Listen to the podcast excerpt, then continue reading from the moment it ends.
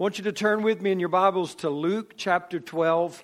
We're going to read several passages this morning, and I'm, I'm just going to jump into this. Verse 15. And Jesus said to them, Take heed and beware of covetousness, for a man's life consisteth not in the abundance of the things which he possesses. That's a hard thing for us because this is what we're always after. It's just that next little thing is going to make my life comfortable. This next little promotion, this, this investment is going to make my future a little bit more secure. And so, even though Jesus is telling us this, sometimes it's very difficult for us to think that our life does not consist in the abundance of things. Um, it's good for us to admit that. And he spoke a parable to them, and he said, A certain man, a rich man, brought forth plentifully. And he thought within himself, saying, What shall I do? Because I have no room where to bestow my fruits or to store them up. And he said, This is what I'll do. I'll pull down the barns that I have, and, and there I will build bigger barns and greater barns, and I'll store my goods there. And then I'll say to my soul, Soul, you have much goods laid up for many years, so you can relax, in other words. You can eat, you can drink, take your ease, be merry. But God said to him, You fool. This night your soul is required of you. Then who shall these things or those things be which you have provided? Think about that. Think about how quickly our life would totally alter if Jesus Christ came down in the flesh, looked at you face to face, and said, Tonight you die. I require your soul tonight. Imagine how our plans would change. Imagine the things that we possess would not matter near so much to us. And yet, none of us have the hope of tomorrow. Today is the day that God has given us. This moment right now is the moment that God has given us. I don't want to be a fool. I don't believe you want to be a fool. And I don't want to, I don't want to think that the, in, in the accumulation of things that that makes my life secure. And so Jesus said in verse 21 so is he that lays up treasure for himself. This is so important and is not rich toward God. What does that mean? Not rich toward God. I, I would, I would, for me, really want to understand what the word rich there means. I, I want to be rich toward God, wouldn't you? Uh, we know this life is temporal. We don't feel like it, but we know the life is temporal. We know the next life is eternal, and we're immortal. We're passing through these lives. The word rich there means to be wealthy, to be wealthy towards God, to be increased with goods, to have an abundance of outward possession. That's an important note outward possession. Because a lot of times we may think, well, being rich towards God is some type of spiritual wealth, some type of rest, some type of peace, some type of grace. But actually, the definition is, is it's an outward possession, it's external, and you've got a wealth there. To be richly supplied, to be affluent in resources so that he can give blessings of salvation to all that he will. So that's what the word rich means. And so Jesus is using this parable to speak to, to all of us to be able to say what's more important than our accumulation of goods is that we're rich towards God. I pray that will soak into us just a little bit, being rich towards God. He goes on and he says to his disciples this famous passage that Matthew also builds upon. And so Jesus says, Listen, I don't want you to take any thought for your life. Verse 22. Look, if you don't have a heavenly father, you, you can just skip this because there's no way you have the fortitude to do it. You live like an orphan. You're, you're like you're out there on your own. Every day is up to you. What you eat is up to you. How you dress is up to you. Everything if, if you don't have a heavenly father. But if you have a heavenly father, you, you can certainly rest in this. You, you see that in families and children. My, my kids while they were being brought up and they had me as a father and they were my dependents. They rested. They, they weren't worried so much of whether they were going to have something to eat. Maybe they were worried about what they were going to eat, but worried about if they were going to have something to eat or where or what to do. They, they knew. They, they knew that Carla and I were going to provide for them. They rest. Your kids do the same thing. You understand that concept. But the fact of the matter that you cannot do that today, it, it reveals a relationship that's detached from your Heavenly Father. Because I would admit that what Jesus is telling people to do right here is challenging. And without God, it's impossible how to live this way. But there's a possibility. It's a grace that He's given us to do. So don't think about your life, what you'll eat, your body, what you'll wear. Your life is more than meat, your body is more than clothing. Just look at the ravens. They don't sow or reap, but your Father feeds them. You're better than them. And then he says in verse 25, which of you can, by taking any kind of thought, worry, stress, can add to your stature one cubit? You can't do it. And if you're not able to do something like that, which is least, then why do you think for the rest? Consider the lilies, how they grow. They don't toil, they don't spin. But I say that Solomon, dressed in his glory, was not dressed like these. And if God clothed the grass, which is today in the field and tomorrow it's gone, that's how quick it passes away, then how much more will he clothe you, O ye of little faith? And seek not what you shall eat or drink, neither be ye of doubtful mind. For all these things do the nations of the world seek after. They have to. They don't have this kind of relationship with the Heavenly Father. And your Father knows that you have need of these. But rather, seek ye the kingdom of God, and all these things shall be added to you. Fear not, little flock. This is wonderful. It is your Father's good pleasure to give you the kingdom. So sell what you have, give your alms, provide yourselves bags that wax not old. Listen to this. Listen to this. A treasure in heaven. Well, that's an interesting word. A treasure in heaven. Is it possible? Is it possible that there can be a treasure in heaven? So, if it's possible that I can have a treasure in heaven, what is that? What does he mean? And the word treasure there in this point means a deposit of wealth. It is a place, heaven, where you store up external wealth. Where you store up things that are precious and they are collected and they are laid up for you to be used by you one day. That's treasure in heaven. Is that possible?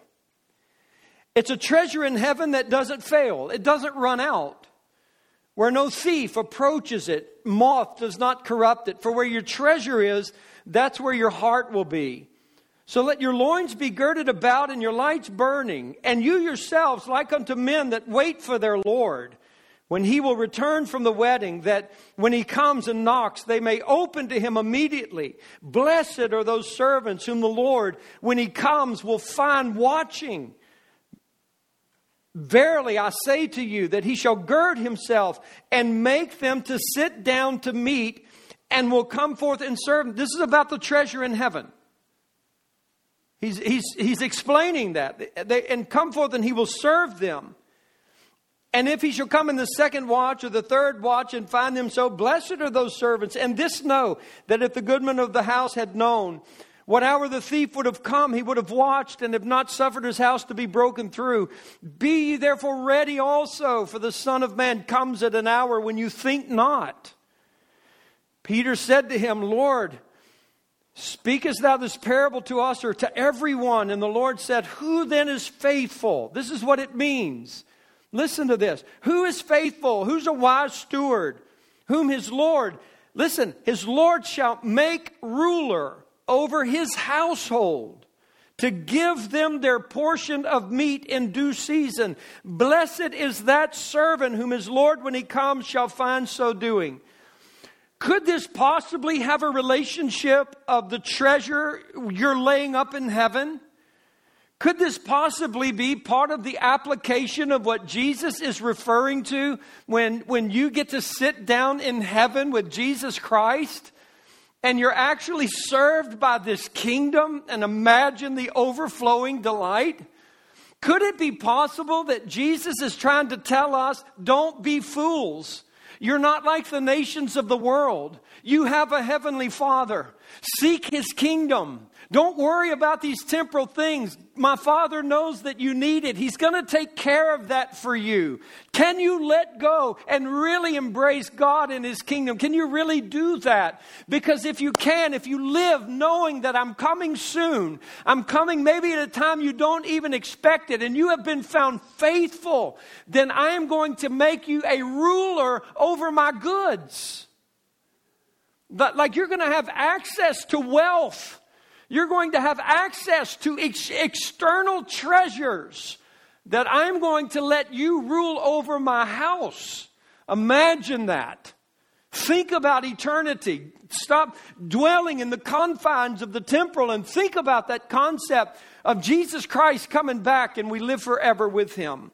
And I want you to know this. I really want you to have this in your life. Back in Matthew chapter 6, and Matthew goes into some of these very points that Luke just talked about. But there's a portion here in Matthew 6 that I want to read in verse uh, um, 19.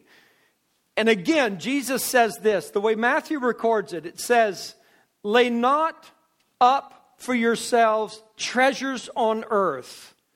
That's the deposit of your wealth, the place where you store your goods. Don't let it be on the earth where moth and rust corrupts it, where thieves break through and steal. Now, listen to what he says in verse 20 Lay up for yourselves treasures in heaven.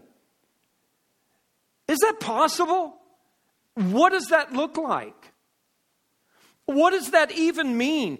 Is it possible? Listen, is it possible that you good Christians who love Jesus and are going to go to heaven when you die or in the rapture of the church and you're going to be with God forever, is it possible that you could go to heaven and have no wealth?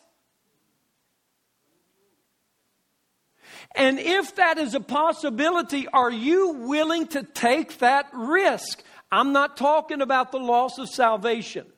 I'm not talking about you dying and finding yourself in hell and not heaven. No, you're solidly in heaven. Your feet are on streets of gold. You are a child of God. You're entering into his kingdom because you did well in believing on Jesus Christ because this is the work of God that you believe in Jesus Christ. You did well and you enter into the kingdom of God, but you have no treasure. You did not lay anything up in heaven. What will your eternity look like? What will your position in the kingdom of Christ look like?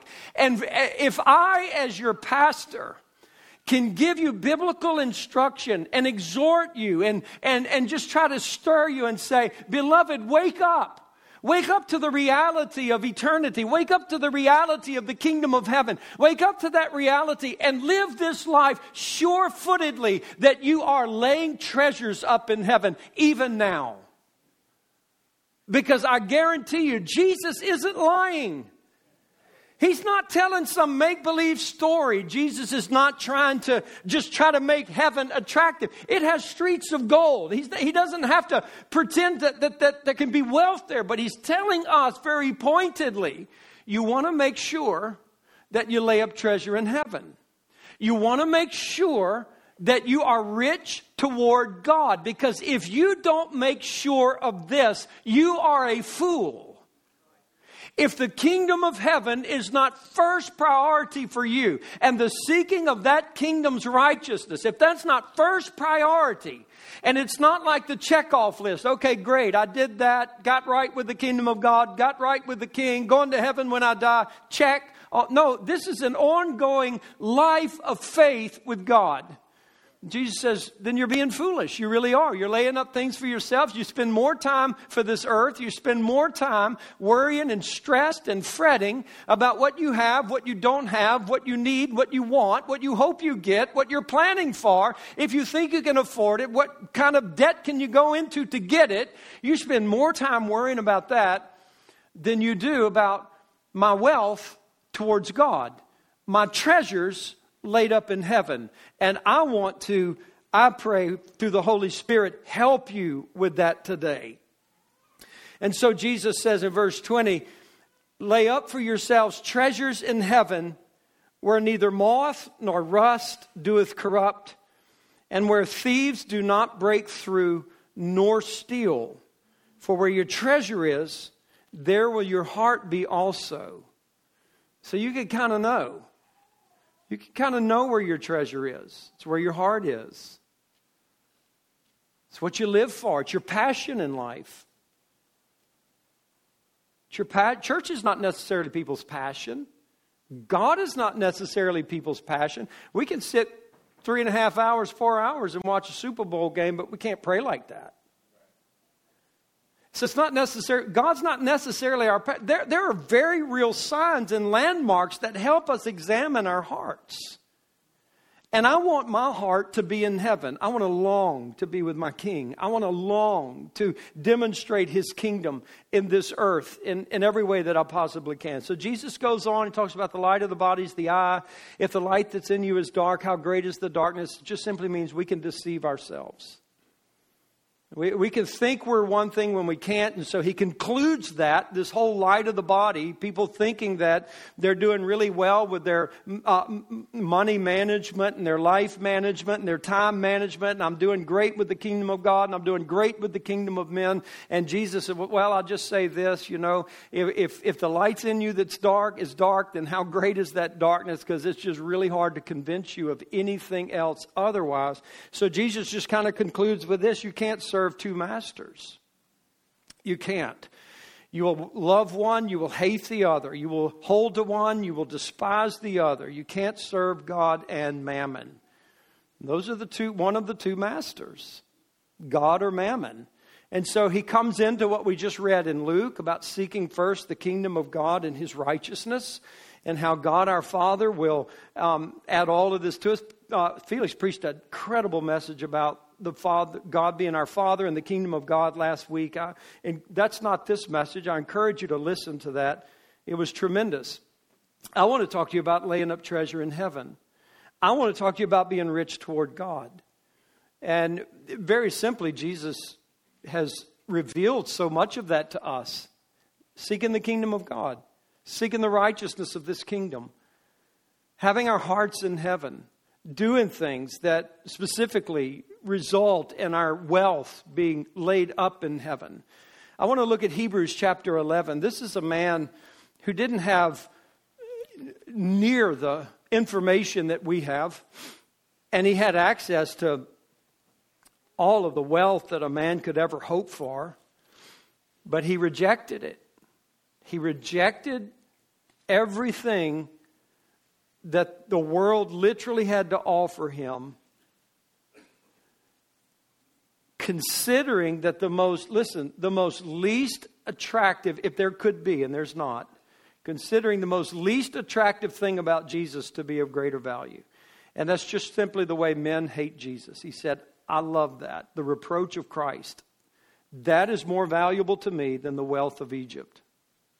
And it says this in Hebrews chapter 11, verse 26. He esteemed the reproach of Christ greater riches than the treasures in Egypt, for he had respect unto the recompense of the reward.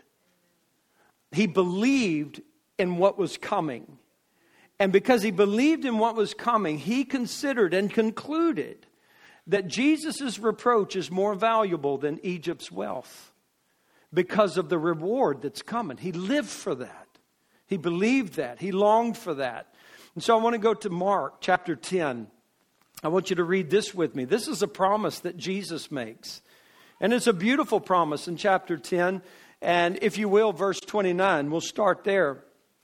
Jesus answered and said, Verily I say unto you, There is no man that has left house, our brothers, our sisters, our father, our mother, our wife, our children, our lands, for my sake and the gospel's. Imagine that. Imagine how many times your family stood in your way and the will of God.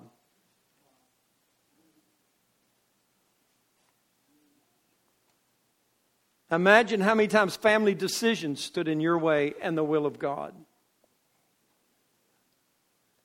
And so Jesus is talking very plainly about coming to Jesus Christ, coming into the kingdom of God, being a believer, being a follower of Jesus Christ, whether my family likes that or not.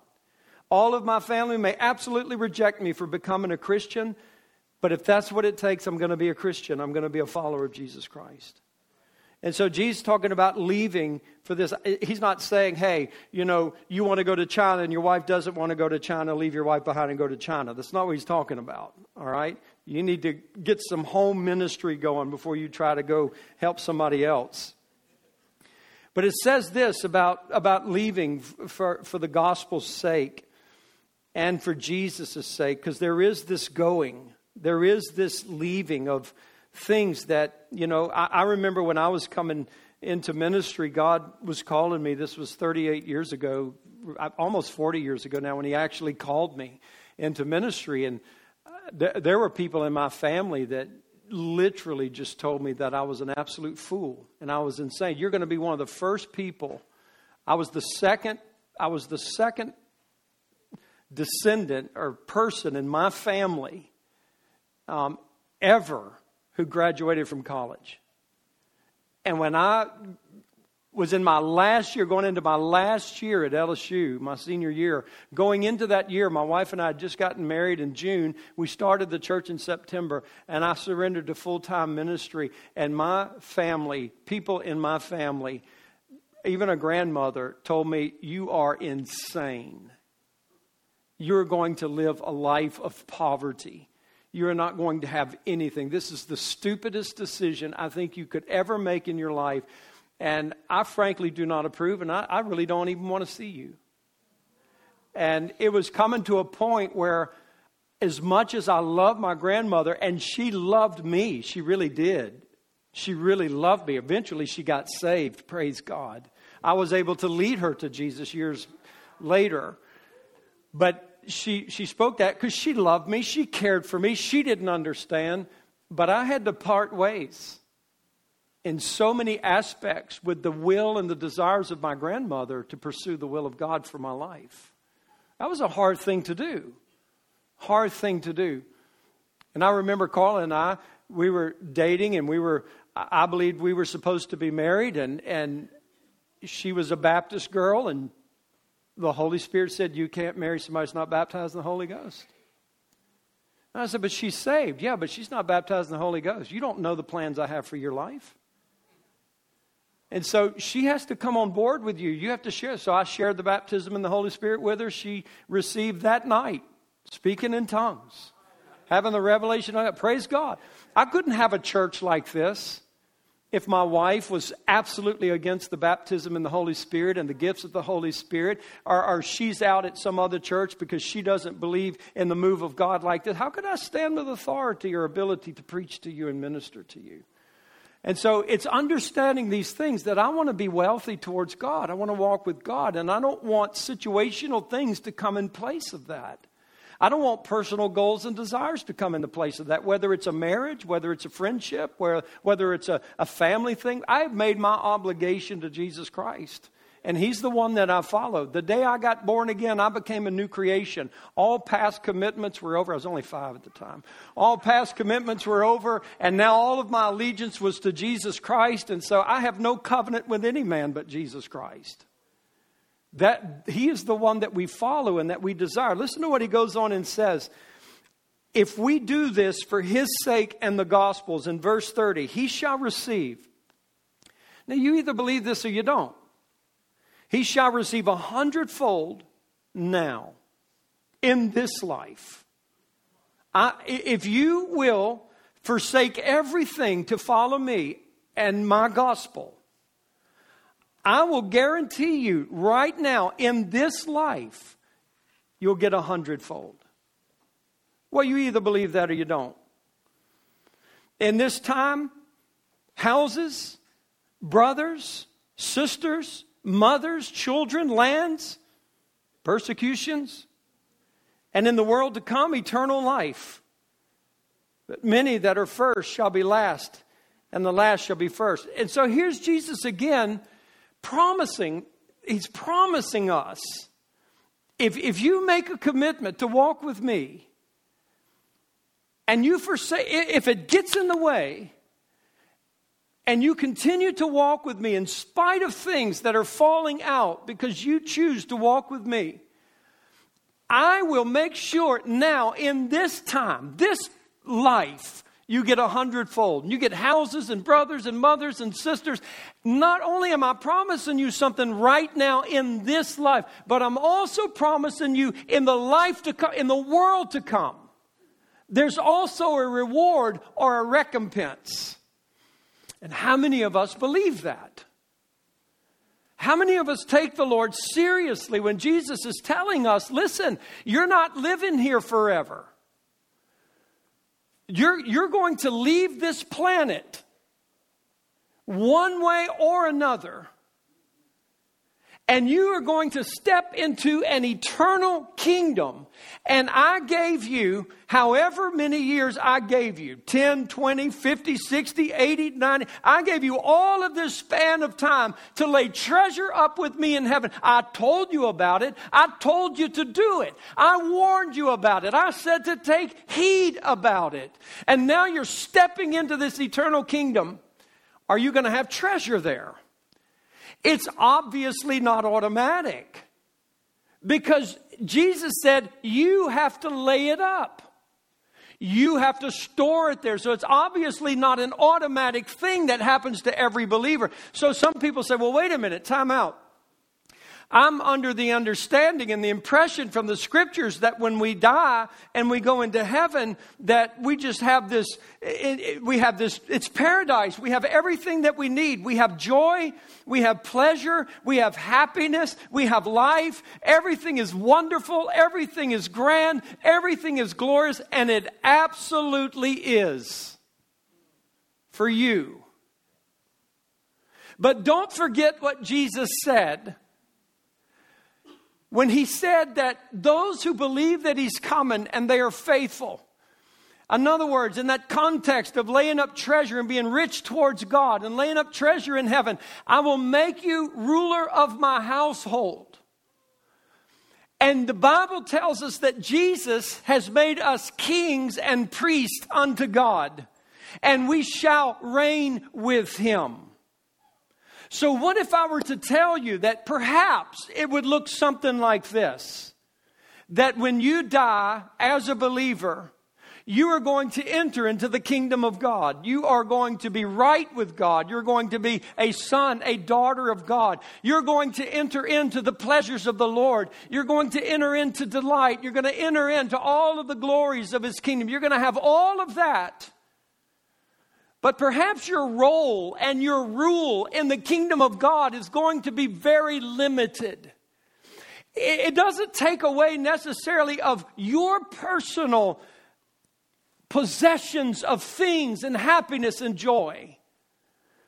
But those, and, and, and the context of what this is telling us is those who lay up treasures in heaven are going to be able to dispense the wealth that they have accumulated to the nations that are in the world during the millennial and the eternal kingdom reign of Jesus Christ.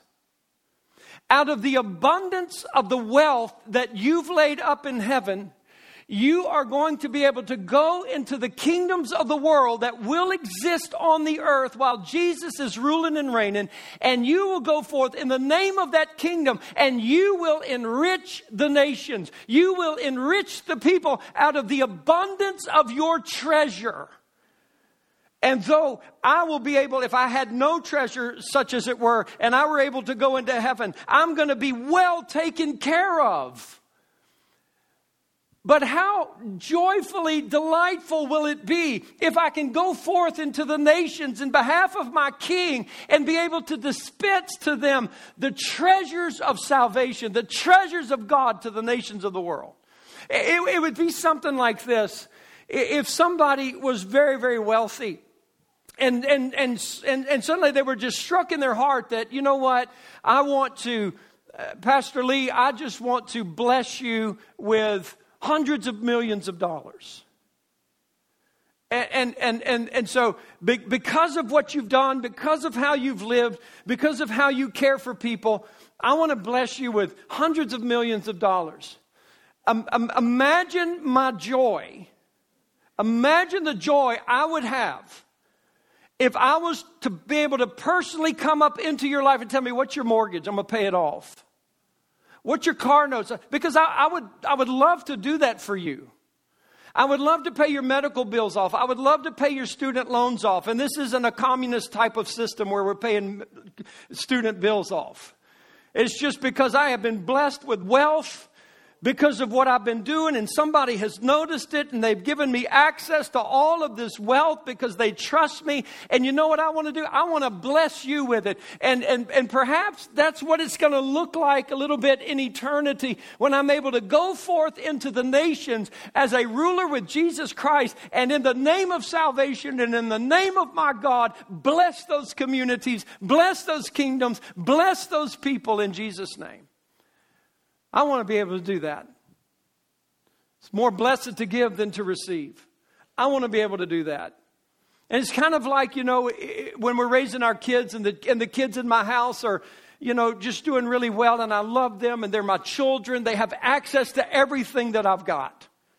Everything that I have is, is, is theirs. Everything that I've got, they have access to. But when if any, and I trust every one of my children, but if one of my children proves to have this capacity of real trustworthiness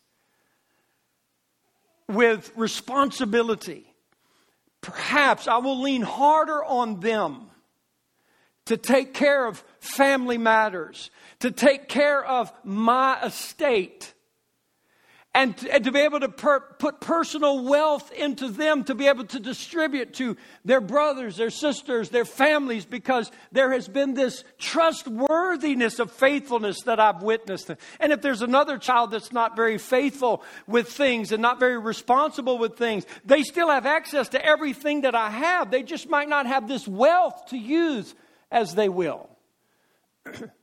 so perhaps it looks something like that. I'm not quite sure. I just know this I believe Jesus. I believe him. And I believe that when Jesus says that you can lay up treasure in heaven, I really want to do that. And when Jesus says that you can be rich towards God, I really want to be because I do not perceive what that exactly means, but I do believe Jesus Christ. And I don't want to go to heaven without these things. I believe it is so important for us to be engaged in the things that God has set for us. I believe it's so important for us to be personally engaged in it, prayerfully engaged in it, personally participating in the things that God has laid out for us. I said this to the nine o'clock service, and I say it to you. God has, by his own pleasure, placed you in the body where He wants you to be. You're here today, not out of necessarily, there can be rebellion in it, but you're not here necessarily out of your own choice. You're here because 1 Corinthians 12 says that the Holy Spirit puts us in the body where it pleases Him. So it's, it's not like you know, just everything about my church is just so wonderful. I hope it is for you, but it's not like everything's so wonderful, but this is where the Lord is pleased to put me. Now, He doesn't put you there so you have a place to go on Sundays to hear preaching.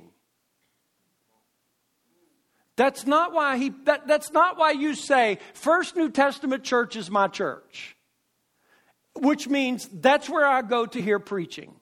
And if I die, that's the people that are going to bury me. And if we marry, those are the people that are going to marry me.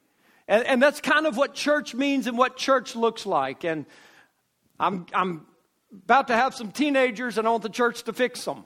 And I'm about, and so this is the connotation of church or whatever it might be. But church in the mind of God is a living body. And every part of the church has a specific calling and a specific purpose that is in the heart of God. It's not in the heart of the pastor. It's in the heart of God, and hopefully the pastor can hear that heart. And hopefully, there are intercessors within the church that are able to affirm that that is the heart of God, that we feel that as well, and this is what God wants us to do. And no two churches really look the same. and no two churches should try to be duplicates of one another. When Jesus looked at the churches in Revelation, he looked at seven churches. Every one of them were different. He never compared them with each other. Out of the seven churches, five of them were, were rebuked, two of them were celebrated, and he never said to the five that were rebuked, You need to go to these other two and find out what they're doing because they're doing it right. He spoke to those that were wrong and he told them what they were doing wrong and he told them what they need to do to get it right. And so we have to understand that when I am brought in by the Holy Spirit of God into a fellowship and into a body, it is because God is allowing me to be a part of an eternal organism that began with Jesus Christ and was birthed through that, that first group of apostles and the people when they walked out of the upper room. A living organism called the Church of Jesus Christ walked out of that upper room and began to turn the world upside down. They would refuse to let anything stand in the way of the proclamation of the gospel of Jesus Christ and the demonstration of the kingdom of God. They sold everything they had. They went about doing everything that they could. They were serving God. They were doing everything. Not, not that all of that was, was just exactly what God would prescribe for everybody to do always. It's what they did. And they turned the world upside down. They were a part of this. I'm a hand in the body. I'm a foot in the body. I'm an ear in the body. I'm a mouth in the body. I'm a toe in the body. I'm a knee in the body. The body needs me. The Holy Spirit has put me there to fulfill not the pastor's desires, but the call of God on that church. Therefore, I am necessary. What I do is necessary. I'm not there to find a seat to listen to preaching. I am there to contribute what God is expecting of me so that First New Testament church at the end of its calling will be able to have accomplished everything God wanted it to accomplish. And for me, I do not want God to look at Lee Shipp and say, I was not able to do it all because of you. I, I want to be able to give God everything I possibly can my time, my prayers, my sacrifice, my money, whatever it may be. And so, so we all contribute. Some people, for example, may make a lot of money. Some people may make a very little bit of money. And we kind of gauge that. Well, they have so much more to give than me, and I don't really have much to give. And some people just can really bless the church. And if I was to give this, eh, you know, some, somebody might come and say, Pastor, we've got a hundred thousand dollar offering we want to give you. And whole church applauds. Oh, that's man, that's incredible. Who was it? Who was it? Well, it's none of our business, you know, and just, you know, know, and then somebody comes along and says, Well, man, I've been saving all year and I got $15 to give. And we should applaud that. That, that could be a greater gift in the mind of God than, than somebody who gave $100,000. God judges that and God gauges that. It's just the fact that I am contributing to the body He's called me to. I want it to be successful. I want to fulfill my part in the body. I want to be part of it. I want to help it walk. I want to help it survive. I want to help it thrive. You know, when God brought Israel out of Egypt, He told them to go and collect precious things from the land of Egypt. He told them to collect jewelry and gold and precious metal vessels so that when they came into their wilderness journey and they, they would be able to develop the tabernacle and they would be able to do the things of God. God required what they gathered in order to build the tabernacle. And the people willingly gave. And the question might be asked, or we could easily say, well, certainly God could have just produced it. I mean, God made gold to begin with. So why does God need my gold? Maybe Israel could have said that. I've, I've been a slave and my family's been a slave, and these are reparations and everything else. And 400 years we've been there, and now we, we get some wealth out of all the labor we put into the land of Egypt, and God wants it? If God wants a golden vessel for his altar, he can create it. But they didn't have that attitude. They gladly gave. And they gladly gave because they understood that they were participating. Israel's prosperity was given to them by God so that they could manifest the will of heaven and the heart of God on earth. And that was what they were a part of and called to do. I want you to understand, and you know, being the first of the year and we're coming into this time of year, these are just some of those pastoral type messages that, that I believe are necessary about our, our life, our giving, our participation, our understanding of the body of Christ. I don't suppose that any of you think that Sunday mornings just happen. I don't know how many of you would understand all that goes into a Sunday morning service. The work, the service, the sacrifice, the early, early hours, the late, late nights on any given Sunday. The things that have to be monitored and measured and taken care of every class, every group, every nursery, make, making sure it's safe and it's secure and it's provided for. I hope you don't think Wednesday night dinners just happen. You get off of work and you drive to church on Wednesday nights and open the door at 6:30 and there's two tables of food. Wow. It's wonderful. And we just get to eat. And I'm I'm grateful right now as a church we can help provide most of that cost. But we should all want to contribute. We've, we've got people that will come up on Mondays and begin to cook for Wednesdays. They, they have to cook for 250, 300 people on a Wednesday night. And the church covers the bill every week. That's a lot. Would we like to keep that going? Absolutely. But it takes all of our participation. It takes all of our contribution.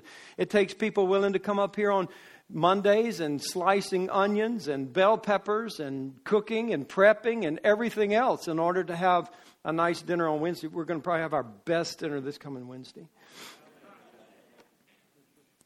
Um, funeral preparations, wedding plans, the ability to provide for your family a healthy church and an environment of God. That doesn't just happen, it has to be intentional.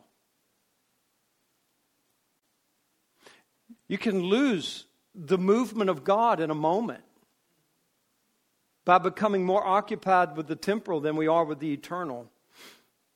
It takes work to provide for the things of God, to provide for our, a local church. It takes work. I could not express the incredible weight of responsibilities that are upon our staff. This is not a large church, but it does a large thing for God's kingdom. It demands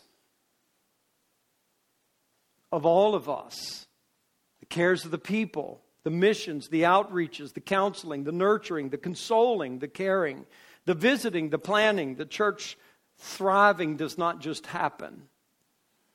It takes a lot of effort, a lot of praying, a lot of interceding, a lot of repenting the need for people, the need, because it's just scratching the surface of all that God wants to do in the world and in the community. I'm not embarrassed to ask you to tithe and give to First New Testament Church. Not at all. Because I personally do not believe there is anything, any place that you can give that is more worthwhile and important than here. And if I believed that, I would change what we do in order to make this the best place you can give. I thank God for what we're involved in and what God has asked us to do. I just don't believe that we're lagging in, con- in contributing to the kingdom of God. I, I, I, I did this last year. I've had many requests to do this list this year, so I will. So just imagine when you come to church what you don't bring. Just imagine what you assume is already there. And you're going to have dinner on the grounds today. Nobody brought your own cup. You didn't bring your napkins. You didn't bring your plates. You didn't bring your own roll of toilet paper. Praise the Lord. You might brought some Kleenex, but it's provided for you. Coffee, electricity. Are you grateful for this? Doesn't just happen. It's not like energy says, Y'all are a church. It's on us. No problem. The building, which I'm very thankful for, the utilities, the cleaning, the plumbing, the insurance, the musical equipments, the tech equipment, the live streaming, the yard work, air condition, heating systems, resources for our guests and our members, yard maintenance, security, tables and chairs, laundry, because things have to be cleaned, cleaners and disinfectants, materials for ministries, the church serving our family when they have had a loss in their life through funerals, through caring, through meals, weddings, various community meetings, celebrations. We need more parking. We need a new sound system. We need to enlarge our lobby. This coffee thing at 10 o'clock is wonderful. Many of you said we need a bigger lobby. We need to enlarge our sanctuary. We need to enlarge our office and building space and schoolrooms. We would love to have a future site for our church that's more visible to the town. We need God.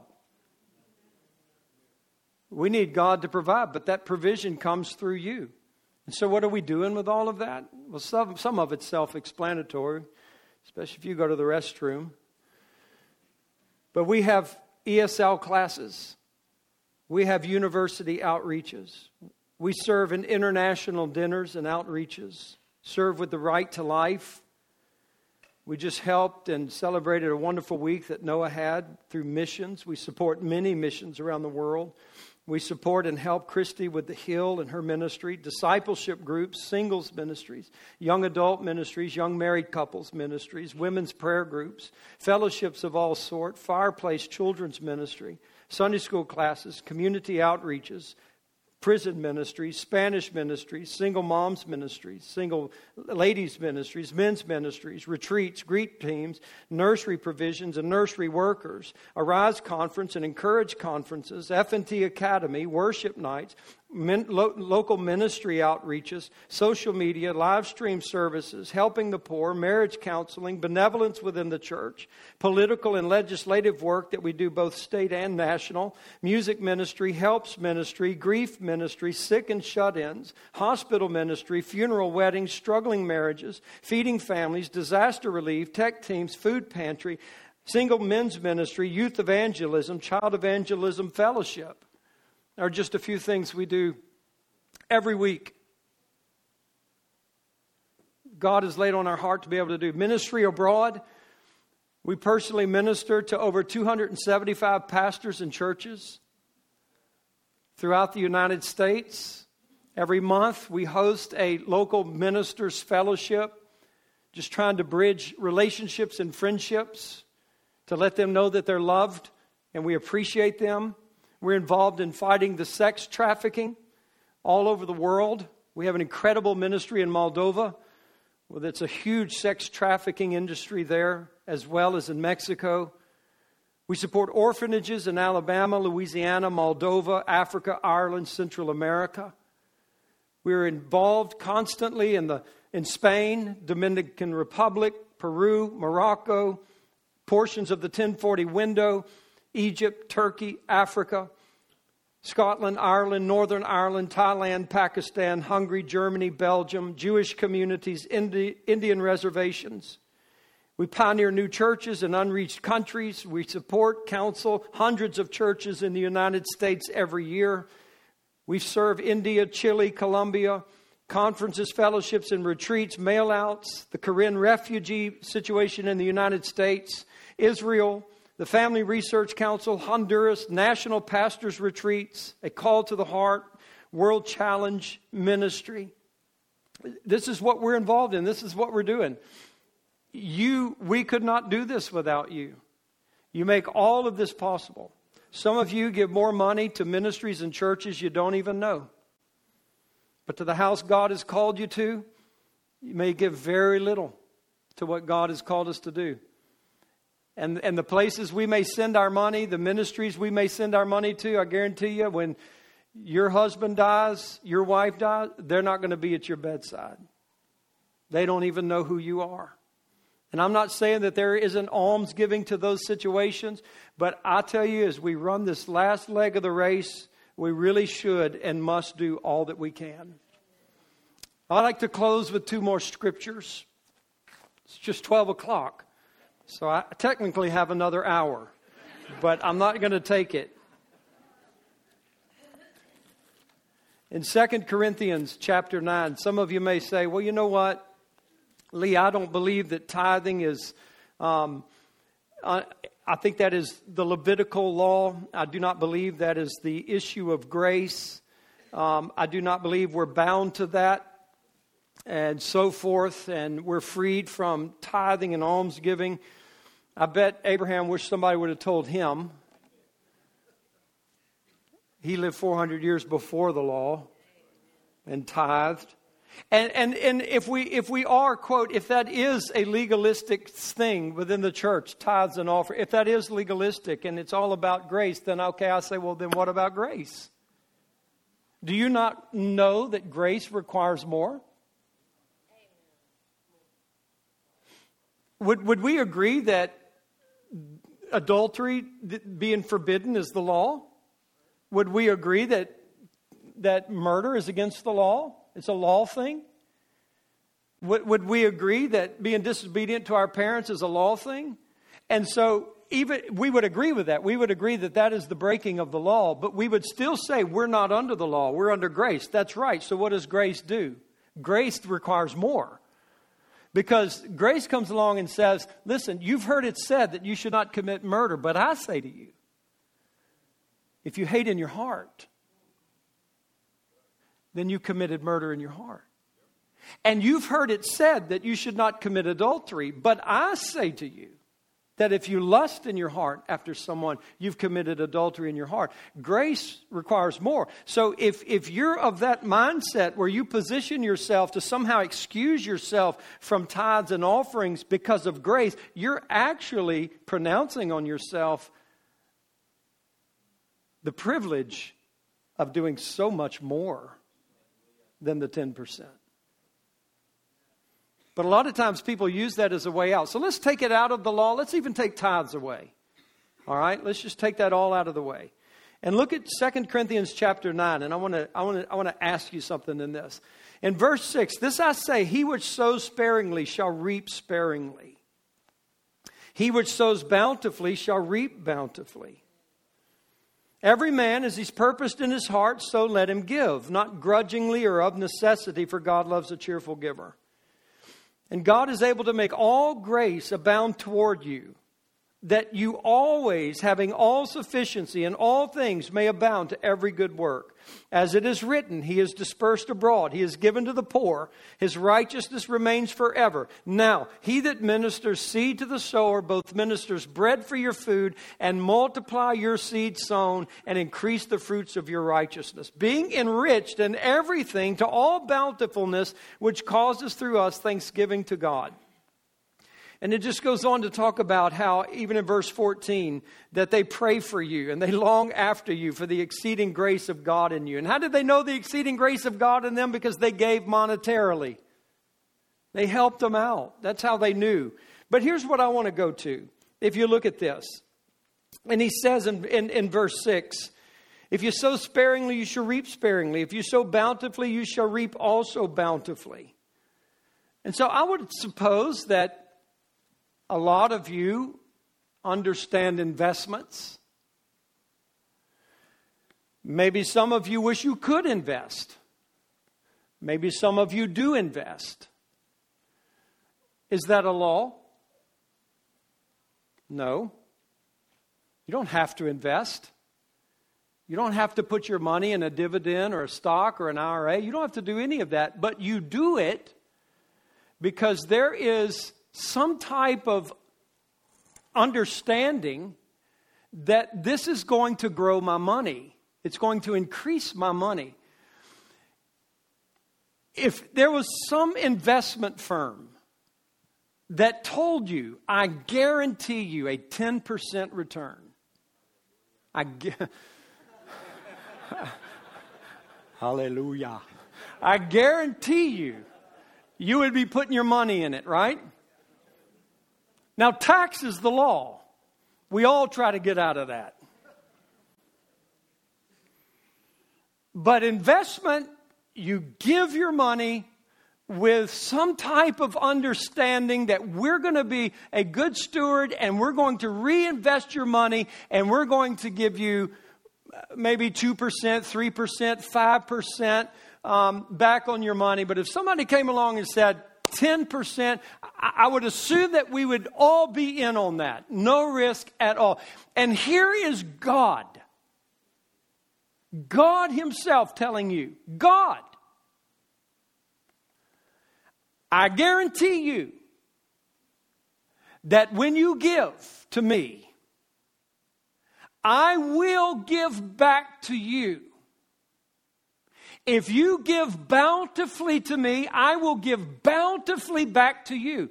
It's a guarantee. He, he has no exceptions in it. If you give sparingly to me, I will sparingly give back to you. In other words, God is saying this with the measure that you give to me, that will be the measure I use to give back to you.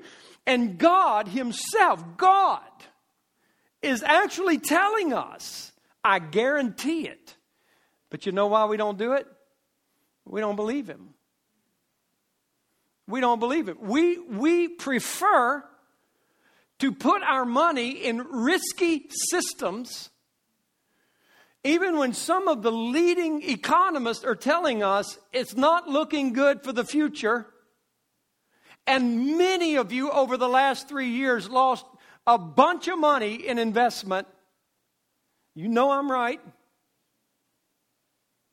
And here's God telling you there's coming a day when the gold and silver is not going to save you, but if you will be in a relationship with me through grace and you will give with a joyful heart and a glad heart, I guarantee you I'll take care of you. I guarantee it. And only those who know God are going to step into that relationship and say, I've got nothing but you. Th- this is incredible, God. And so I want to walk in this relationship of grace with you, God, because you are giving me. It's, it's not God's inability or even his unwillingness to give to us, it is our lack of faith to receive it.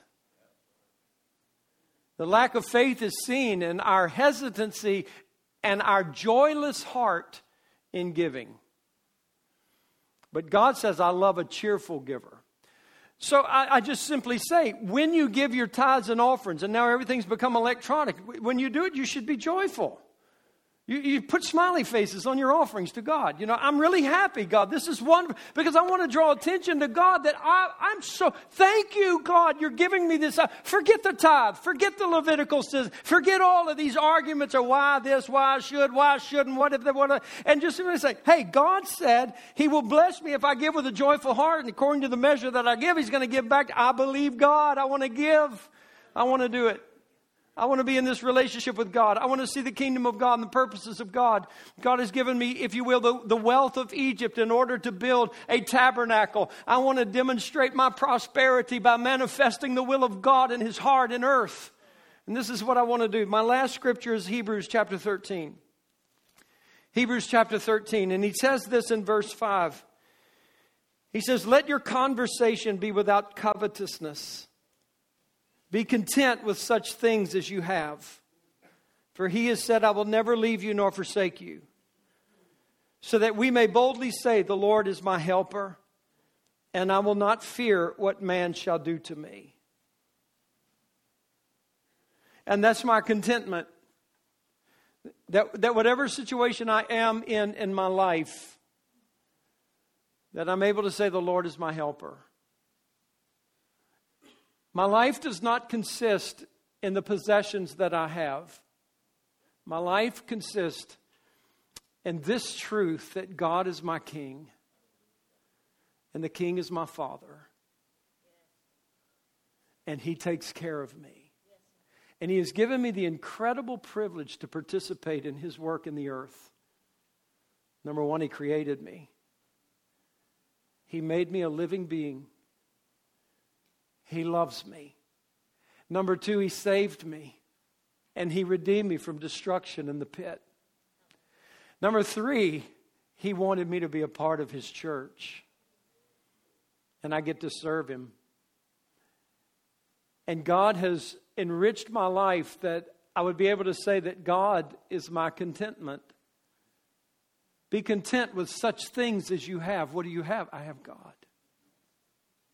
I have God. He will never leave me, He will never forsake me. Riches might, things might, they'll come and they'll go, but God will always be there for me. God will always take care of me. Beloved, I extend to you one of the greatest invitations and demonstrations of faith that you could ever have in your Christian life and your Christian walk. It will be an absolute transformation from the dull and the mundane and the boring into a life of incredible adventure, full of excitement, full of wonder. I pray you, young people, will understand not the value of one day being able to give to God, but the importance right now in your life to give to God. I started giving to God when I was a preteen. I gave to my church. I would get birthday gifts, and if I got money in my birthday gifts, I would take 10% and I would give that to the church, and I would take a little bit out of that and I would give it to missions. I had a heart for this. I believed in this. I loved God with all of my heart. I wanted to serve Him. I was terrified about what I would do in life. I always admired everybody else. Everybody else was smart. Everybody else was talented. Everybody else was brilliant, and they're going to go far in life. And I'm like, I don't know what I'm going to do. I don't know what I can do. And then one day, God called me. Of all people, He called me. I have no talents. I'm not a showman. I'm, I'm not skilled at speaking in front of people. I'm not smart. I don't have advantage. I don't have any of these things. But God spoke to me and He called me. My dad's a pipe fitter. None of my grandparents were ministers. I, I know nothing about pastoring a church. I know nothing about starting a church. I know nothing about leading Christian people in their faith with God. I know nothing about that. But 38 years ago, God asked a 21, 21 year old boy to do that. Still had his education at LSU to finish. I was making plans to go to seminary when I got out of LSU and God interrupted that and sovereignly and miraculously led us to start this church. We have we had no money. We had a handful of people. Didn't know anybody. It was insanity. If Lee Shipp that at that day came and sat with me in my office today, I said, You're crazy. This is nuts. You don't do this. Run, boy, as fast as you can from that. And here we are, 38 years later. And I'm here, and I, and I look to you guys because I love you so much, and I, I want you to know this joy. Here we are 38 years later. I have been all over the world. I have been invited all over the world to preach this gospel. I am invited all over the United States to come preach this gospel. I have gotten to see so many things.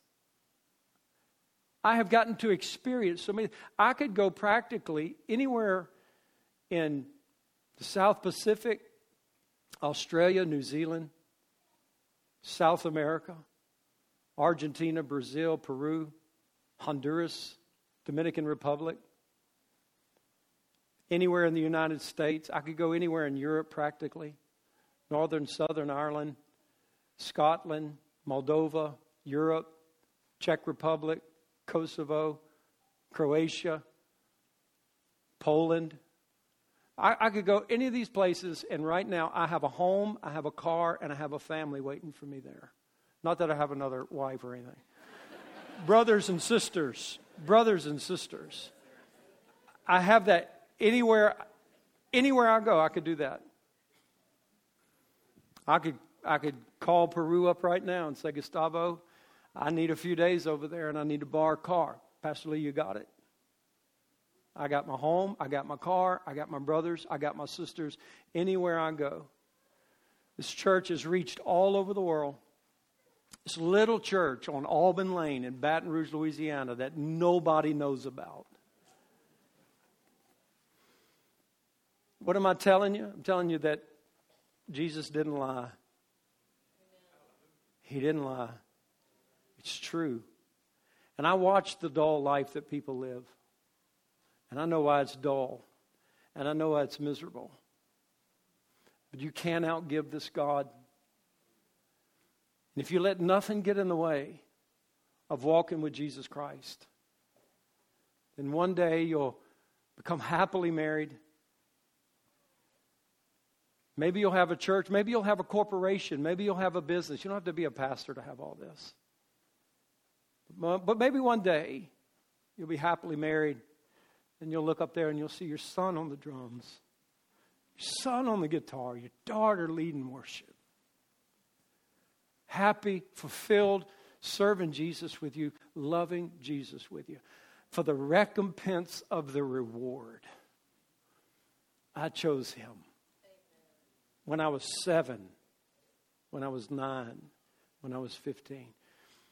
And if you've blown it all those years, choose Him now. That's what grace is. You don't earn it. This is the gift of God. Step into the grace now.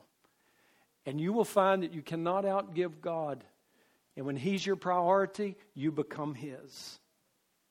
Stand with me. I would pray that we would be able to say this morning that God, you are my contentment I have you. Have you. I ask you in here just to look at your heart. What kind of giver are you?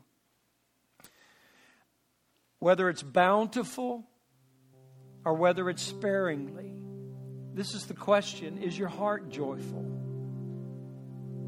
God has invited you to something better than any investment firm could. Extended to you an opportunity of blessings that your life would not be able to contain. And one day you'll step into heaven on those streets of gold. And not only will you find that everything in the Father's house is yours, but He trusts you. There is a vast amount of wealth that is laid up there for you to take to the nations and to bless the people.